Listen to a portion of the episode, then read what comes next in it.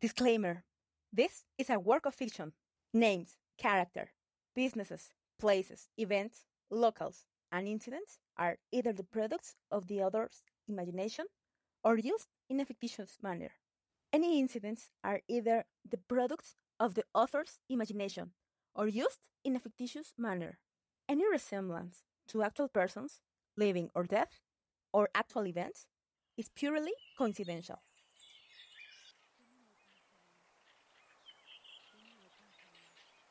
Demyr opened her eyes, but couldn't recognize that place. She knew she was at the palace, but that was not her room. She looked around until reaching the balcony, from where Steven was coming in.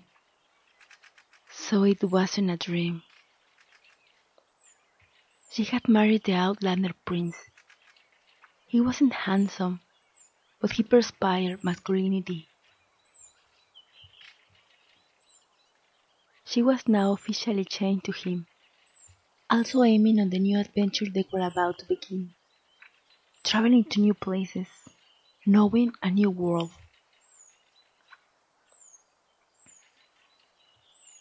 I know that you want to say your goodbyes, but we must leave today. The sooner the better, said Steven. I know. Things must be ready by now. My mates work on that. So, after having some breakfast, I guess we'll be taken to the train station, answered Demyr.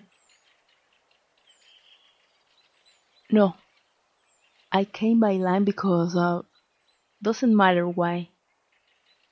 We'll travel by ship now. Okay. Tell that to the servant who must be out of the door. I'll call my girls to have me ready. How many of them should I take? What? well, if necessary, uh, take just one. But you will be provided of a cortege once we reach the realm. M my, my realm.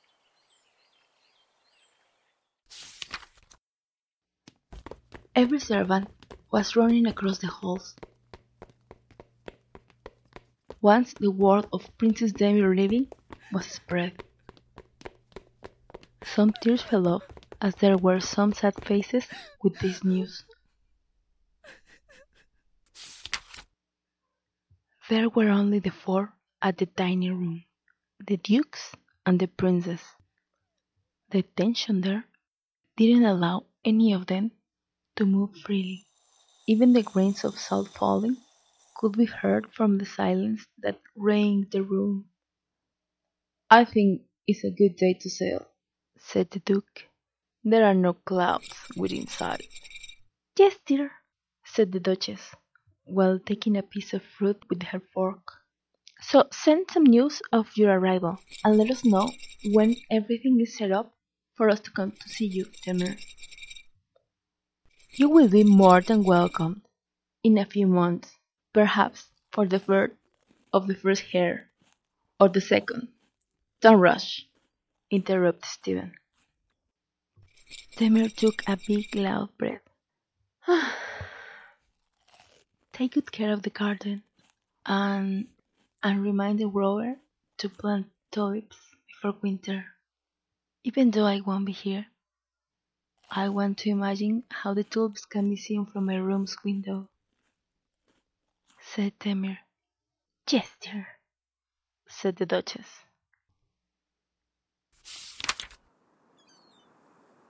Demyr and his sister let out many tears as they hugged goodbye at the dock.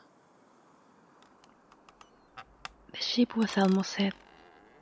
Iria, the maid, was beside the princess when the sailor gave her a sign. She told Demyr that it was time to board. She got in the boat, waved goodbye to all the people at the pier, walked to the boat's row when she couldn't distinguish them more, to enjoy the ocean's breeze for a while as the sun set down. Then she went down deck and locked herself inside her chambers, instructed Iria how she didn't want to be bothered, not even by Steven. That night, Steven found it difficult to get some sleep. Among the waves of the sea and the thought of Demyr. Her hair, her skin, her smile, and how she could have an innocent face one moment, but give orders in a very serious tone the other. Thinking on the suave artfulness of her body, when seeking and giving pleasure, made him erect instantly. To liberate himself from that, he knew the cure since he was an adolescent. With her in his mind, he freed himself of the pain down his lap.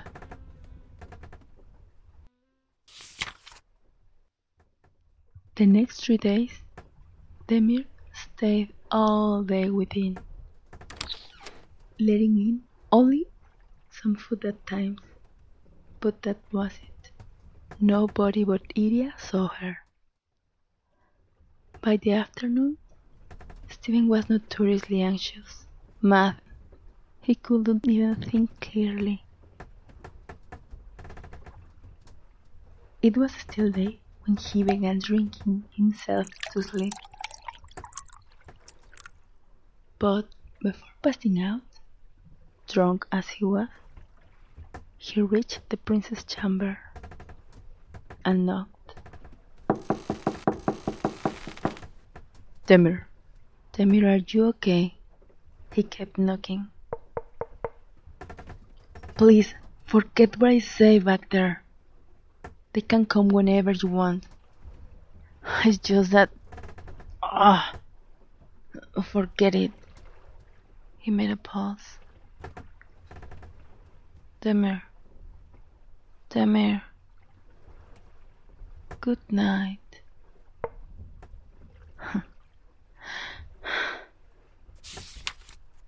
Early in the morning, Steven woke when the empty bottle of the bed's headboard fell off on his head, wetting him with the remaining drops.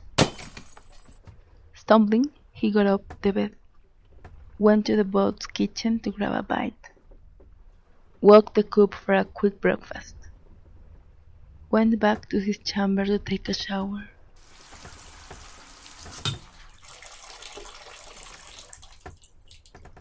When he came out of the bathroom, he saw Demyr laying on his bed,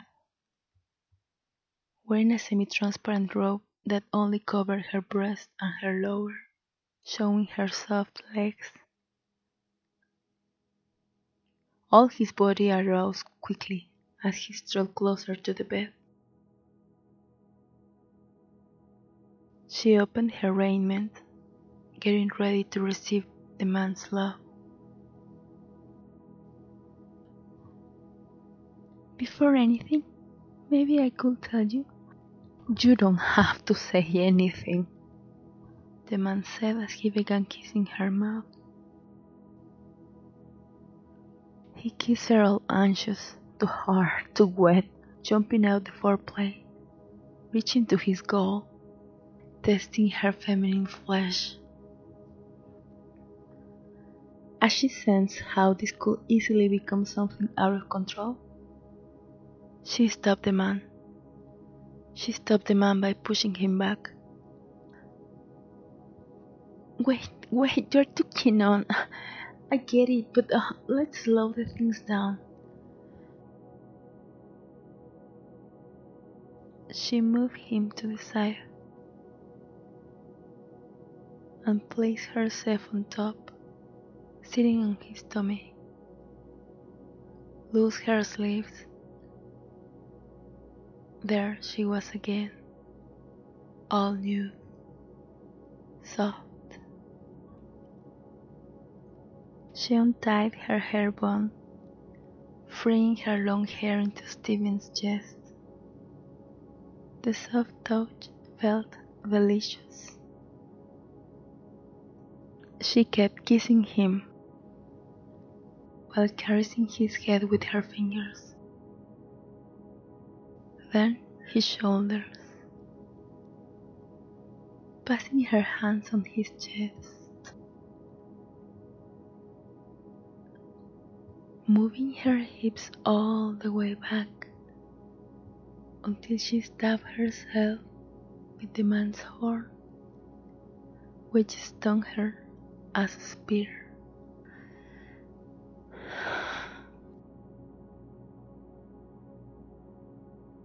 Provoking her to close her eyes and bite her lower lip as she started a slow but powerful sway.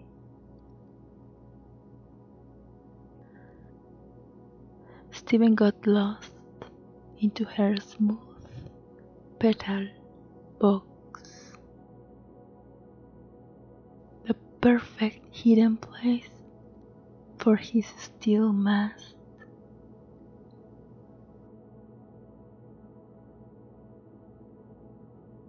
For his disenchantment, she detained the movement, smiled at him, and said,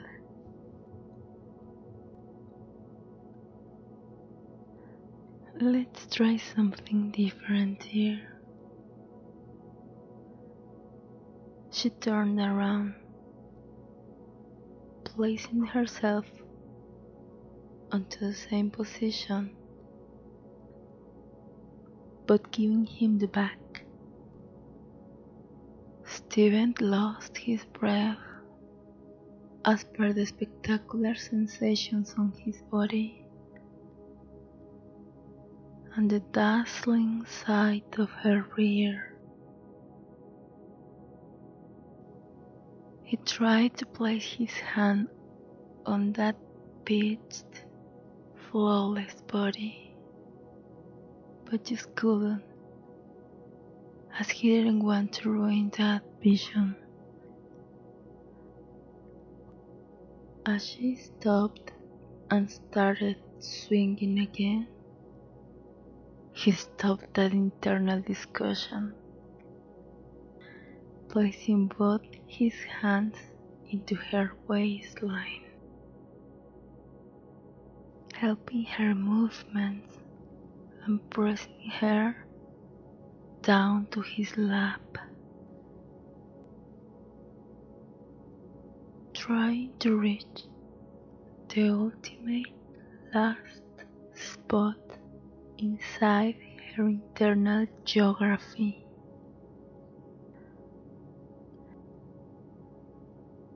It was difficult for him to contain at times, as she was going quick and intense. But then, slow and precise.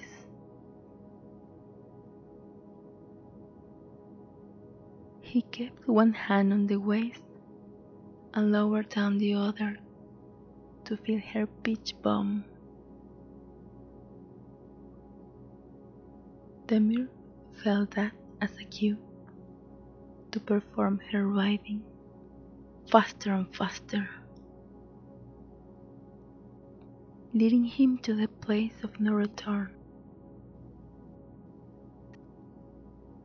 Both reached the breaking point.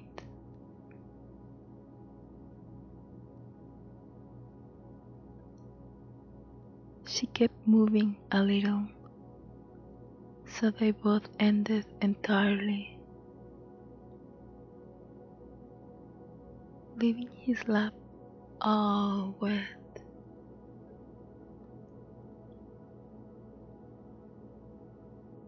After a moment, she then leaned next to him on the bed, still giving him the back. He then started to caress her body, and at every other touch, her skin showed how she was getting the chills, and also an occasional sigh. At the end, Steven said, I'm glad you came out of your chamber. Today, we will disembark at Dreary Island. I want to show you the place if you have never been there. I haven't. I'll be glad to visit the place next to you, Steven.